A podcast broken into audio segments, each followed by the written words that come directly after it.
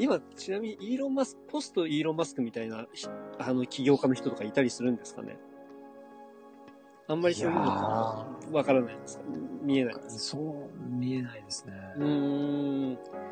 で、やっぱり。でまた最近とかだとやっぱり、うん、サステイナブルとかって言って、はいい、ろんな、またちょっと違ったその地球のね、うん、あの、環境問題とかそちらにうんね、対して注意を向けてる企業とかそういうのっていう、とかテクノロジーとかっていうのが注目されたりしてますよね。うーん。確かに。そうですよね。なんかちょっと前までのその、なんていうか、エコとかとちょっともう全然ステージが変わりましたもんね。なんかこの頃で。そうですよね。だからいろんなそのコアなテクノロジーっていうのがどんどん AI とかを使うことによってうん伸びていって、それの組み合わせで、例えば材料がすごい材料が作られたりとか、はい。ね、自動運転って言えば正義ですよね。そういうのができたりとかっていう、そういうのを全部、その一個一個の技術がまず AI で、そのいろんな技術革新のスピードが速くなって、それを組み合わせるとまたとんでもないサービスができるっていう風な、そういう仕組みなんだと思うんですよね。なるほど。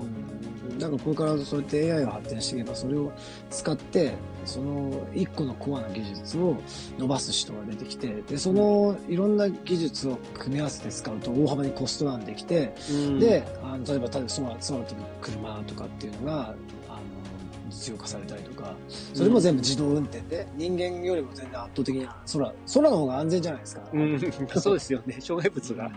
ないから。はい。とかっていうのも言われてますしね。まあ、ドローンだったりとかうん、そうですし、だから、そういうふうな、まあ、今だとちょっとコストの面で割に合わないっていうのが、ある意味そういう、一個一個の部品の性能が飛躍的に安く高まることによって、あの、実現できていくっていうものが大きい。だからある意味逆に言えば、そどれだけそのファンタジーっていうか壮大な夢をかけるかっていう、そういう能力が、必要になってくると思うんですよね、ファンタジー能力。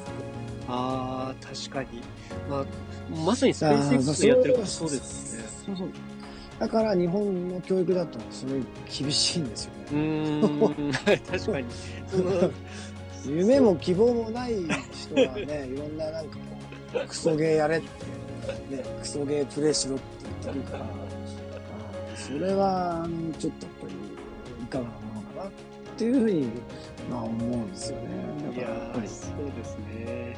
うん確かになんかそういう、なんていうのか、そのイーロン・マスクのやったスペース X とかも全部、うんあの飛んでった後に今まで捨ててたものを再利用して戻ってくるみたいなことでコストダウンして、そうそう。で、それをしかもテレビ中継でちゃんとね、うん戻ってくるところとか映してるじゃないですか、はいライブで。ライブでね、本当あれもだからね、その情報発信の能力も含めて、はい。やっぱりすごい人がついてますよね。いやそうあですれの、あの打ち上げの企画ってすごい夢あるし、ちゃんと帰ってくるところとかすごい、ロケットがだってね、そのままなんか足出して、ピーって戻ってきて、自分でなんか減速して、ヒューンって戻ってきますよね。すごい、いやー、めちゃくちゃ感動しますよね。いやー、本当すごいですよね。本当 SF の世界ですよね、あれって。やっぱ見せ方とかも、うん、あれはやっぱり、うんちょっと投資してみようかなって思いますよね。確かに。あの、僕のちなみにチャットワークのね、あのアイコンがイーロン・マスクが飛ばしたスペース X に飛ばした時に、ロケットの先っぽにテスラの車くくっつけてたんですよ。なんか自分が乗ってた。うん。それの、あの、イーロン・マスクの代わりに乗っかってるロボットの写真なんですよ。へマニアッえ。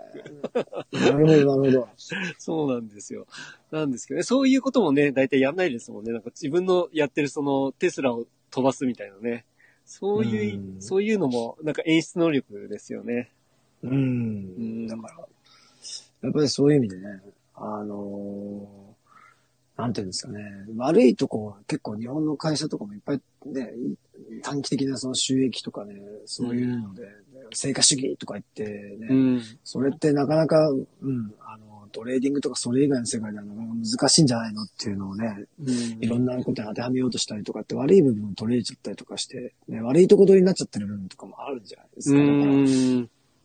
ああいう企業っていうのを今見てると、まあ、なんか、いろんな人に夢を与えてるなって思うんですけど、でも実は昔のね、日本のうん。ソニーとかだって相当世界中に夢を与えてたわけじゃないですか。そうですね。う。うんん。あれっていうのを思い浮かべると、ね、結構、ちょっと、やっぱり教育、昔の人の受けた教育と今の人が受けてる教育の差で結構こうなっちゃうのかなってのは、そう思いますよね。確かに。なんか、あれですよね。日本もこう、すごい経済大国になって、こう、大企業病みたいにもう国自体がなんかなっちゃって、なんていうのかな。うんあの、規則正しいものじゃないとこう残らないみたいな感じになっちゃったからっていうのも案外あんのかもしれないですね。まあ、あと短期的な収益ですよね。うん。確かに確かに。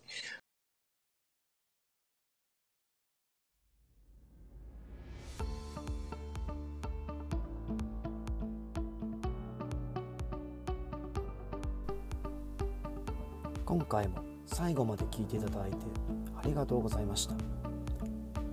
このタイミングでピンときた方は是非フォローをよろしくお願いします。質問や感想などがありましたらコメント欄の方に書いていただけるととても嬉しいです。ライブでの対談に反映させていただくとともに質問については定期的に配信の方でお答えさせていただきます。では次回の放送でまたお会いしましょう。